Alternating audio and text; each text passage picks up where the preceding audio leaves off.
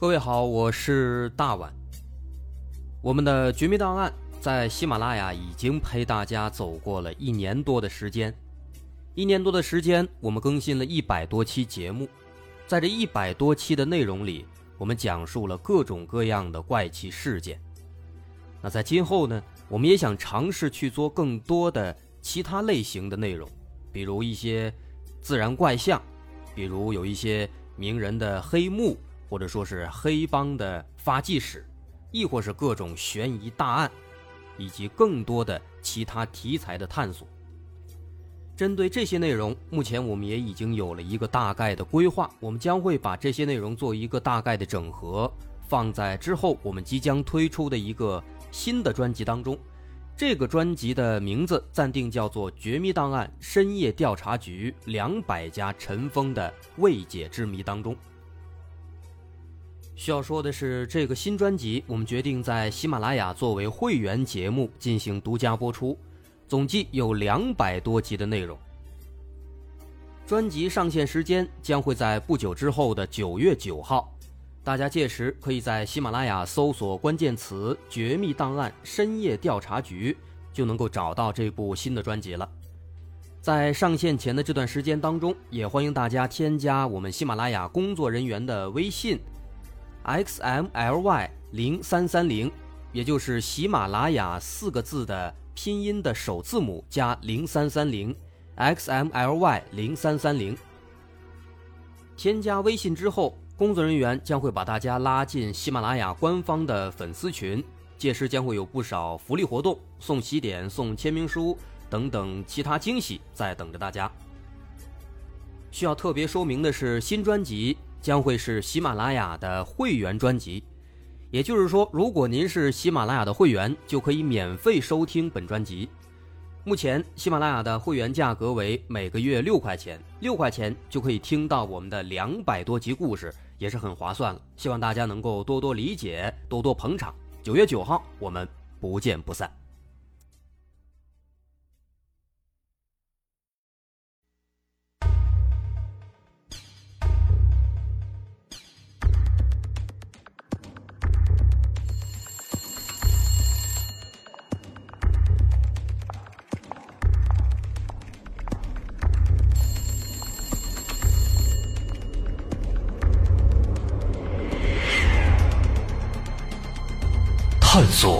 事实真相，搜寻幕后真凶。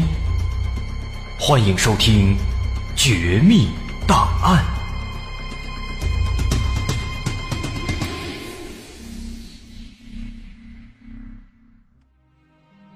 欢迎收听《绝密档案》，我是大碗。在上世纪的三十年代啊，加拿大的最北边的育空省。和西北特区之间，曾经发生过一起加拿大有史以来规模最大、历时最久、环境最恶劣的一次追捕逃犯的行动。当时那整个追捕过程，历时是一个多月，而且整个过程全部都是在零下四十几度的冰雪严寒当中进行。追捕的范围那也是相当的广，整条追捕路线全长是两百四十公里。都深入到了北极圈的那个深山里了，而且呢，在这个追捕过程当中，还牺牲了一名加拿大的皇家骑警，受伤的也有好几个。另外，更带感的是，这次的追捕行动啊，甚至还动用了飞机了，最后是依靠这个飞机来做定位，才是成功的结束了这次追捕行动。那么这么一看的话，哎呦，这么大的阵仗，一个多月这么长的时间。还有这么多人受伤，甚至还有一名皇家骑警死了，那这个情况按咱们一般的逻辑来想，这肯定追的是什么犯罪团伙呀？那或者是那种全副武装、设备精良、反侦查能力超强的亡命之徒啊，就像那个东北二王似的。但是呢，其实根本不是那么回事他们这一次这个追捕行动啊，追的这个逃犯，其实只有一个人。但是这个人呢，相当厉害，跟超人似的，能够背着七十多斤的行李，在雪地里面，那加拿大北部北极圈那儿，几尺深的雪地里面健步如飞，啊，跑得比那狗拉雪橇都快，狗拉雪橇跑一公里，啊，他能跑两公里。这整个的追捕路线呢，咱刚说了，二百四十多公里，也就是说，这个逃犯他在背着七十多斤这个行李的情况下，就凭两条腿，生生的跑了两百四十公里。而且沿途呢，他还做了各种各式的迷魂阵，扰乱警方的追捕。更传奇的是，这个人虽然后来被抓住了，被打死了，但是直到今天，有关这个人的所有的信息，人们仍然都还没有查清楚。所以说，鉴于这个人的超强的实力，咱们题目里边就给他起了这么一个外号，叫他“超人罪犯”。那下面咱们就来详细的说一说这个超人罪犯的故事。有关这个超人罪犯啊。人们光知道他的这个名字是叫阿尔伯特·约翰逊，但是仅仅是这个名字呢，人们也不能确定到底是真名还是假名。那除了名字之外，其他的有关这个约翰逊的资料就是少之又少了，只有一些当年警方留下的记录。因为这个案发的地点呢是在加拿大的育空省和西北特区这一块那个约翰逊呢，啊，就这个罪犯的约翰逊。他也不是本地人，他是后来才来到这个地方的。那来到这个地方之后呢，按照一般的这个程序，要通过警方做一下登记之类的这些相关的手续。所以当时通过警方跟他的那么一段很简短的接触，啊，就留下了这么一点点资料。说是在一九三一年的七月份，这个叫约翰逊的人，他才来到了加拿大西北方的一座城市。叫做麦克夫森堡，哎，来到这儿了。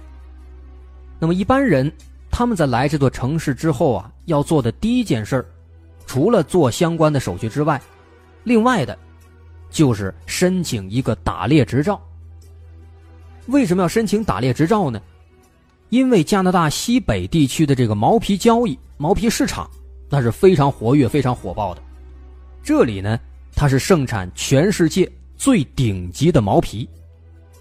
因为这个地方它冷啊，北极圈附近，所以当地的一些这个野生动物，尤其是海狸的毛皮，长得那是非常好，非常适合拿来作为商品进行出售。所以说，一般来到这儿的外地人都是过来打猎的。那在三十年代之前，当时呢，北美洲有一股淘金热潮，咱们都知道，那时候呢，其实也有很多人来到这儿啊，来这儿淘金。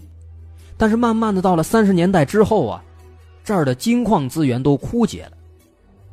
不过枯竭了没关系，人们又发现了这个毛皮资源，所以后来又兴起了这么一股毛皮热潮。那毛皮热潮兴起之后呢，自然就有很多人都来到这儿来这儿打猎，捕捉那些野生动物。那当地的相关部门、当地政府在意识到这个问题之后啊，发现猎人越来越多，那动物肯定就得越来越少。所以当时他们就颁布了一个政策，来这儿打猎可以，但是呢，你必须要签一份协议，要办一个打猎执照，这样的话你才能进去打猎。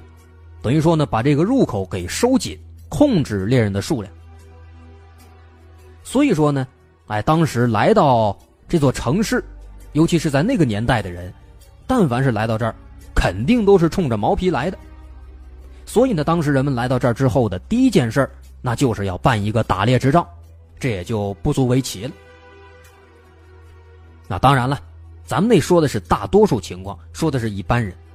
那咱们的这个主角约翰逊，他就不是一般人。他当时来到这儿之后啊，他没有办打猎执照，他就办了一些相关的手续，然后就走了。所以呢，当时警方对这个人的印象是比较深的。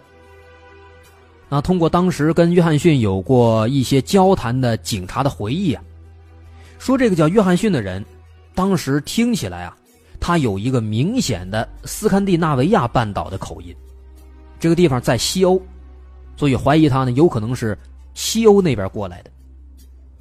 那当时，约翰逊来到这之后，他没有申请打猎执照，就光在办完手续之后呢，来到了当地的一个叫做阿克拉维克的这么一个小镇。这个小镇呢，非常偏僻，啊，很偏远，从这个市里到这儿，坐狗拉雪橇好几个小时都到不了。那这个约翰逊他来到这个小镇之后，小镇里边有一条河叫老鼠河，他就在这个小镇的边上，在河的河岸上，哎，自己徒手搭了一个小木屋，然后就在这住下了。住这之后，也没有跟周围的人有过什么交集。不过，随着时间长了，慢慢的，虽然说这个约翰逊当时呢，他没有申请打猎执照，但是根据周边人们的观察，发现这个约翰逊自己呢，其实也是在打猎东西。那说白了，就是在偷猎。因为人们曾经看到过啊，他跟一些其他的批货商人做过交易。那么，既然他打猎，他为什么不办这个打猎执照呢？办这个打猎执照。也不用花什么成本，门槛也不高，为什么不办呢？后来人们猜想，有可能啊，因为他本来就是什么逃犯之类的，反正呢就不是什么好人，所以他不愿意让别人知道自己的真实身份，不想拿出自己的这个真实证件来，所以就没办。也因此，他这个叫阿尔伯特·约翰逊这个名字，人们现在一直认为这应该是一个假名，不是真名。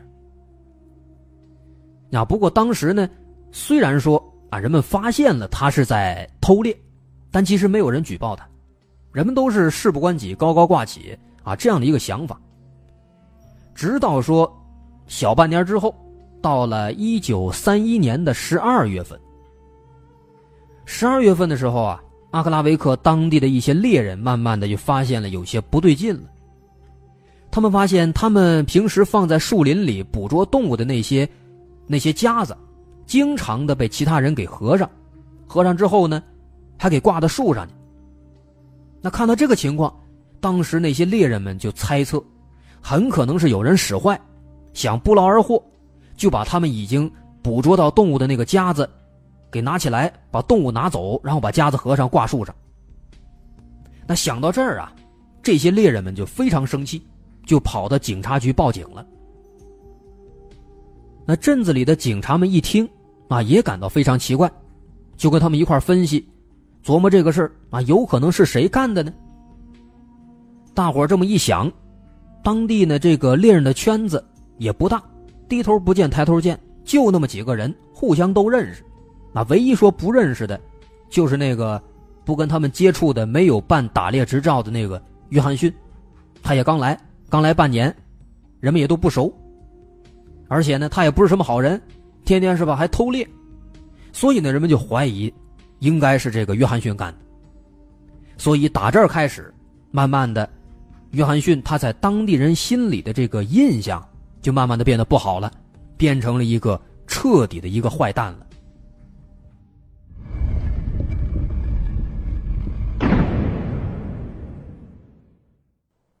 几天之后，为了查清楚猎人们的报案。在十二月三十一号这一天，当地的两名警员，一个叫埃尔弗雷德，一个叫乔伯纳德，这俩人就坐上狗拉雪橇去找约翰逊去了，想询问一下情况。但是俩人啊，坐了几个小时的狗拉雪橇，来到约翰逊家门前之后，敲了半天门，里边不给开门。从外边看呢，约翰逊的这个小木屋里边那烟囱一直在冒烟呢，这肯定就表示里边有人。有人在家，但是俩人不管是怎么敲怎么喊，里边就是没反应，不给开。这俩人一想，这该怎么办呢？那不给开门，他们也不能硬闯啊。这没办法了，俩人一琢磨，要不然这样，既然大伙都觉得就是他干的，那咱们呢就先回去，先办一张这个搜查令，搜查令下来之后，咱再过来。到时候他就算是不想开门，那也必须得开了。所以俩人呢就回去了。两天之后，这搜查令办好了，俩警察又多带了三个小伙伴，五名警察又来到了约翰逊家的门前。这回呢，跟上回一样，远远的能看见那屋里边那烟囱冒烟呢，肯定是有人。可是五个人不管是怎么敲，那屋里就是没动静。不给开。不过这次不开门，他们不怕了。他们这次带了搜查令啊，如果不开门，那可以直接破门而入啊。于是呢，其中一个警员就是上回来的那个埃尔弗雷德，他就走过去，一脚把门就给踹开了。紧接着他顺势就钻到屋子里去了。不过就在他钻进屋子的这一瞬间，屋里的约翰逊立马就对他砰的开了一枪，而且打的还非常准，把埃尔弗雷德直接给打伤了，打地下了。好家伙，这直接袭警了，这罪过可就大了。于是其他的警员就跟着马上开枪回击，啊，不过基本上都是乱射，双方都没有什么伤亡。就这样，经过这么一番短暂的交火之后啊，一时间，这其他几个警员发现也没有办法马上制服约翰逊，所以他们决定啊，干脆还是先撤退吧，因为他们也不清楚这个小屋里边到底是什么构造、什么情况、有几个人，没有办法在短时间之内把这个约翰逊给抓住。况且旁边这埃尔弗雷德都受伤了，那地方又那么冷，零下四十几度，再加上受伤，那肯定不能拖着呀。所以，其他四个人那只能是马上撤退，把受伤的同伴送到医院去了。不过，人虽然是送到医院没事了，可是经过这次的这一番交手啊，警察这边都见了血了，那自然就结下了血海深仇了。那当地人听了之后，也都是义愤填膺，要求一块来抓住这个约翰逊。于是几天之后。警方又卷土重来，而且这回警方人数增加到了九个警员，还带了几个当地的猎人，另外还有四十二条狗，啊，当然这么多狗呢，主要是为了拉雪橇的。那除此之外呢，他们还带了二十斤炸药，打算直接把他这小屋给炸了，那他就没地方跑了。不过这一路下来啊，当时那个地方又冷，又是冬天。所以，这怀里的炸药呢，都冻成冰坨子了。人们到了之后，没办法，警察们只能是先把这个约翰逊的木屋给团团包围住，然后用衣服把这炸药捂起来化冻，干了以后呢，赶紧放好，点上引信，一股脑的全给扔到他这个小木屋的房顶上去了。紧接着扔上去之后啊，就轰的一声爆炸，整个木屋的这个房顶、屋顶炸飞了，他的这个小木屋呢。也基本上就给炸没了，就剩一根了。那这下子大伙看到这个状况，那全都放心了，心想里边这个约翰逊就算是没给炸死，那肯定也给炸残了。所以人们看到这个情况之后呢，全都一哄而上，要把这个约翰逊给抓住。但是啊，当人们全都冲进这个小木屋的废墟里之后，找了一顿，又傻眼了。怎么回事呢？这房子的确是炸得面目全非了，但是里边的人也没了，约翰逊不见了，不知道上哪儿去了。啊，这就奇怪了，那应该就在屋里啊，刚刚还看见上边烟囱冒烟呢，怎么会没人呢？就在大伙在这交头接耳纳闷的时候啊，突然间就听见砰砰两声枪响，那大伙顺着这个声音往那一看，全都懵了，原来啊。这个约翰逊，在自己的这个小木屋的地下还挖了一个地窖，所以说房子虽然都被炸了，但他人在地窖里边一点事儿都没有。这两声枪响，就是约翰逊看到人们都聚过来了，开枪还击的。不过好消息是，约翰逊这个时候在地窖里边，毕竟是地下，他不好瞄准，所以这两枪没打中人。但坏消息是，人们看到这个情况之后啊，那全都吓懵了。尤其是那几个跟着来的猎人，约翰逊这边啊，在地下也借这关头是一个劲儿的不断的射击，这下子把那一帮人全都给吓跑了。那警察一看猎人们都跑了，他们一下子也慌了，就也跟着赶紧往回跑。那这回呢，那这是双方第二次交手，这还不如第一次呢，还没开打呢，直接吓跑了，啊，这让警方的士气也受到了沉重的打击。等过了一会儿，这几个警员们平静下来了，再重新返回来的时候，再一看，人家约翰逊早就逃跑了。所以这回呢，警察们只能是再一次打道回府，计划过几天再想办法过来抓他，来找他。不过这过几天，那可就过了好长时间了，因为当时正好是严冬啊，那几天正好又赶上下大雪，一连下了好几天。警方根本就没法出警。但是这几天也不能浪费啊，所以利用这几天的时间，警方只能是想办法搜集各个方面的线索，还通过这个媒体在全加拿大发布了一个一千加元的悬赏通告。这么一个悬赏通告，一千加元，在当时已经是一个相当大的数目了。据说当时都能买栋房子，啊，当然这是不是真的咱不清楚啊。总之呢，当时这一千加元的悬赏，那是吸引了相当多的本地和外地人都来参加到了这个追捕行动当中。同时呢，在电台也开始广播这个案子，后来逐渐的发展到电台直播，直播这整个的追捕过程。再之后，直到一九三二年的一月十四号，啊，也就是差不多过了半个月之后，这时候呢。天气才稍微的好转了一些，雪差不多停了，那警方这边也马上开始重新出发。之后从这个十四号一直到三十号，当时警方这是追了整整半个月，这才顺着脚印追上了约翰逊。这家伙这一路上，这约翰逊又是穿丛林，又是过草地，都凭自己的一双脚，而且呢，在这期间。还经常的搞一些迷魂阵，比如说顺着脚印倒着走，或者踩着这个动物群的脚印往前走，绕到警方的后边，然后再逃跑。啊，搞得警方呢当时也是晕头转向。也幸好啊，当时跟着来的一块参加追捕的有很多啊，为了拿悬赏过来的一些猎人，他们是有这个丰富的野外狩猎经验啊，所以凭借着他们，就把这些约翰逊留下的迷魂阵一一都给破解了。所以呢，就这样来回折腾追了半个月，最后终于是在一月三十号这一天的晚上，追上了。当时是带头的十几个警员，把约翰逊给堵在了一个悬崖的下边。这一下子，这十几个警员心想，他肯定是跑不了了。前边我们围一个圈后边呢又是悬崖，所以当时带头的一个警员叫艾德加·米伦。他就走过来，打算把这个约翰逊给铐下来，给控制住。但是没想到啊，当时这个艾德加·米伦刚往前走了两步，那约翰逊一抬手，砰的一枪，直接把他给打死了。那要说这个枪法，也真是了得。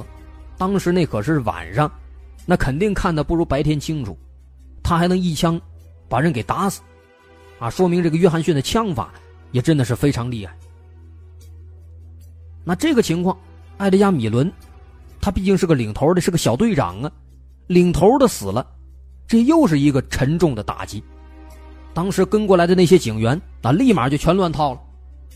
为什么呢？因为这个艾德加·米伦，他不光是他们的队长，而且他还是第一个和约翰逊有过接触的人，他对约翰逊的了解那是非常多的。而且艾德加这个人，他素质过硬。是一个不可多得的人才。那现在，自己这个队长一死，其他的警员一方面得马上过来抢救他，另一方面呢，那也真的是乱套了。那就在趁着人们这个乱哄哄的时候，约翰逊他呢很镇定，趁着夜色啊，背着自己这个七十多斤的行李，居然就反过身来，顺着他身后这个悬崖就爬上去了，跑了。所以说，这个约翰逊那是真厉害呀，都能顺着悬崖往上爬，都能爬上去。这不管是从体力，还是其他素质各方面来说吧，那肯定都是顶尖的。所以说呢，这第三次追捕虽然是追上了，还堵住了，但是就是因为最后这一时疏忽，加上他们之间这个组织安排的不是那么的紧密，就又让这个约翰逊给跑了，而且人家还是爬悬崖跑的。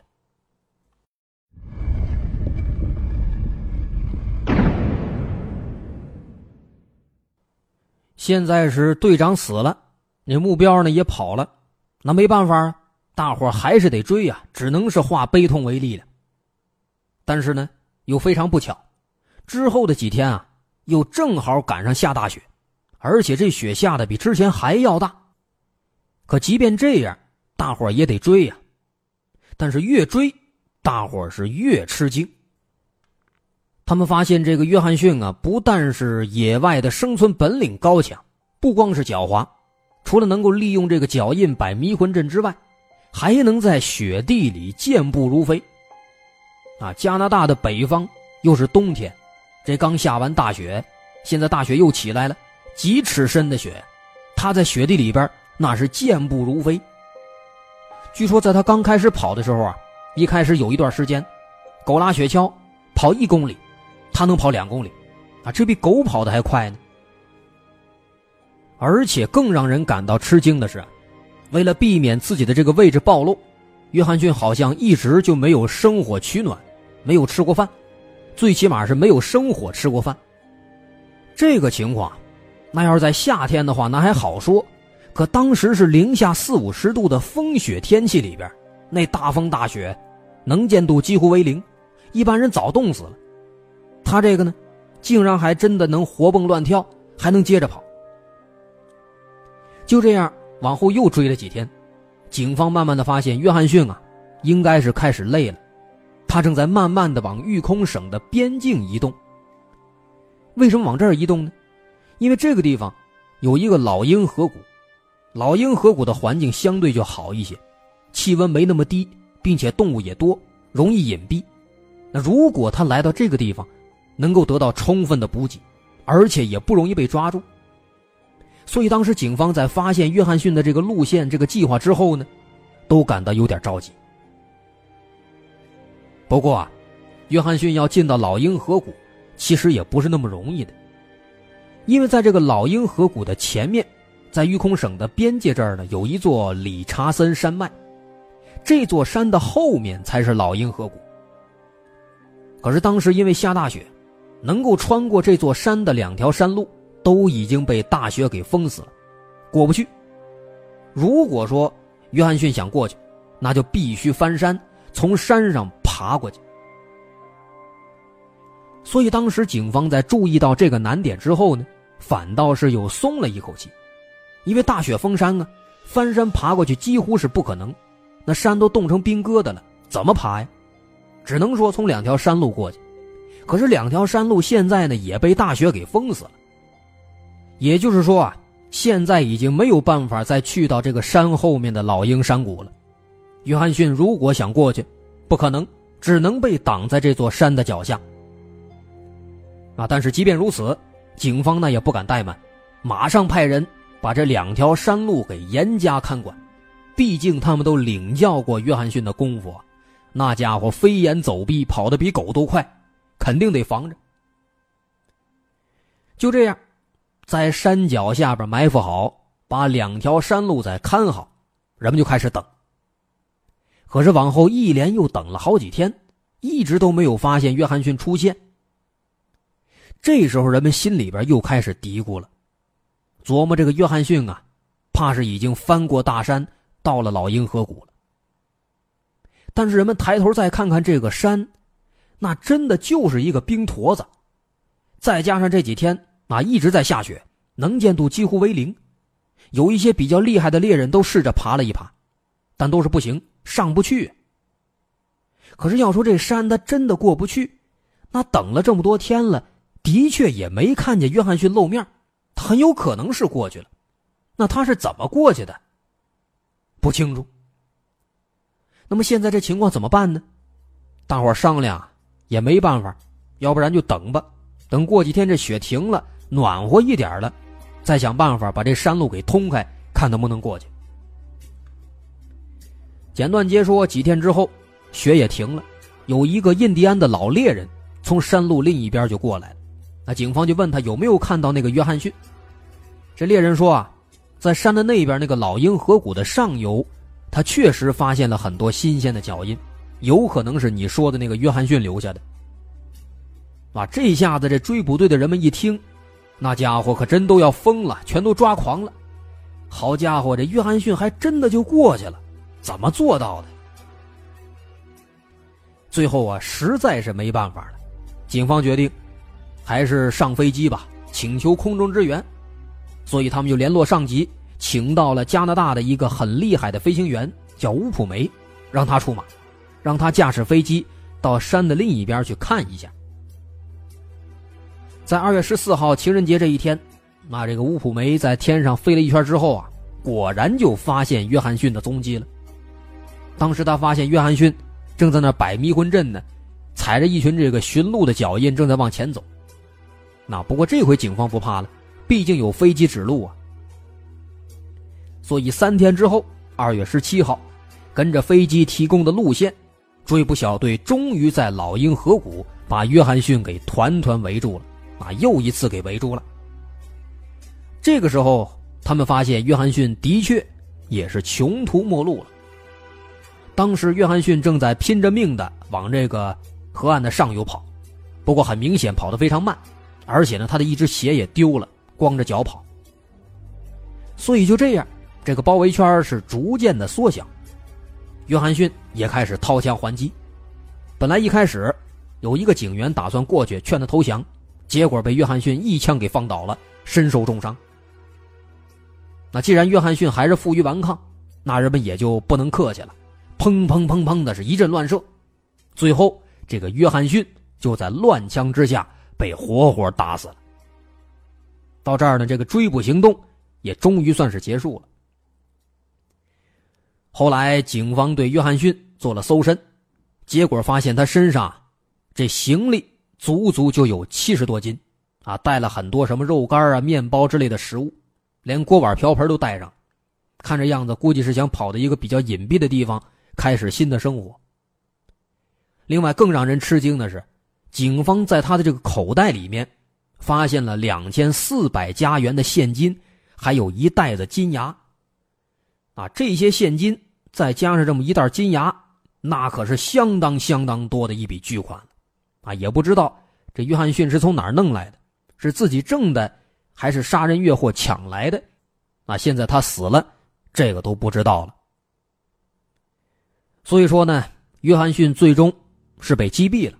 这是罪有应得，因为他杀死了一名警察，还打伤了两名警察，这足够判他死刑了。但是警方仍然不清楚他到底有没有犯下过其他的罪行，在他身上呢也有很多很多的谜团没有解开。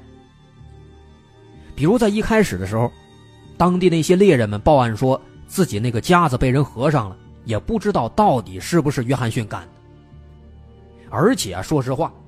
根据当时警方的一些信息，这个约翰逊他其实啊，除了没有办打猎执照、偷猎之外，也没有干过什么奇怪的事情，没有跟人发生过什么争执，没有出现过矛盾。可是他既然没有做什么亏心事，又为什么要在警方上门询问的时候袭击警方呢？啊，这也是非常奇怪的。所以当时他虽然是被击毙了，但在之后的那几十年当中吧。当地警方呢也一直都在调查他的身份，啊，不过到现在都还没有什么结果。后来到了八十年代，好莱坞根据这个案子还拍了一个电影，名字叫《雪岭过江龙》。那不过这个电影呢对剧情做了很大的改动，在电影里边啊，约翰逊被描绘成了一个忠义好汉，而且当时约翰逊被围在那个悬崖下的时候。他也没有把那个埃德加·米伦给打死。那个埃德加·米伦呢，还把这个约翰逊给放走了，啊，这个剧情很有意思，做了很大的改动。不过呢，虽然说改动挺多，但是这个电影确实也是挺精彩的，大伙儿感兴趣也可以再搜一搜看一看。不过呢，是一部老电影，名字再说一遍，叫《雪岭过江龙》。好，那今天咱们就说到这儿吧，我是大碗。如果您喜欢我们的节目，欢迎关注我们的微信公众号，在微信搜索“大碗说故事”。好，今天就到这儿，咱们下期再见。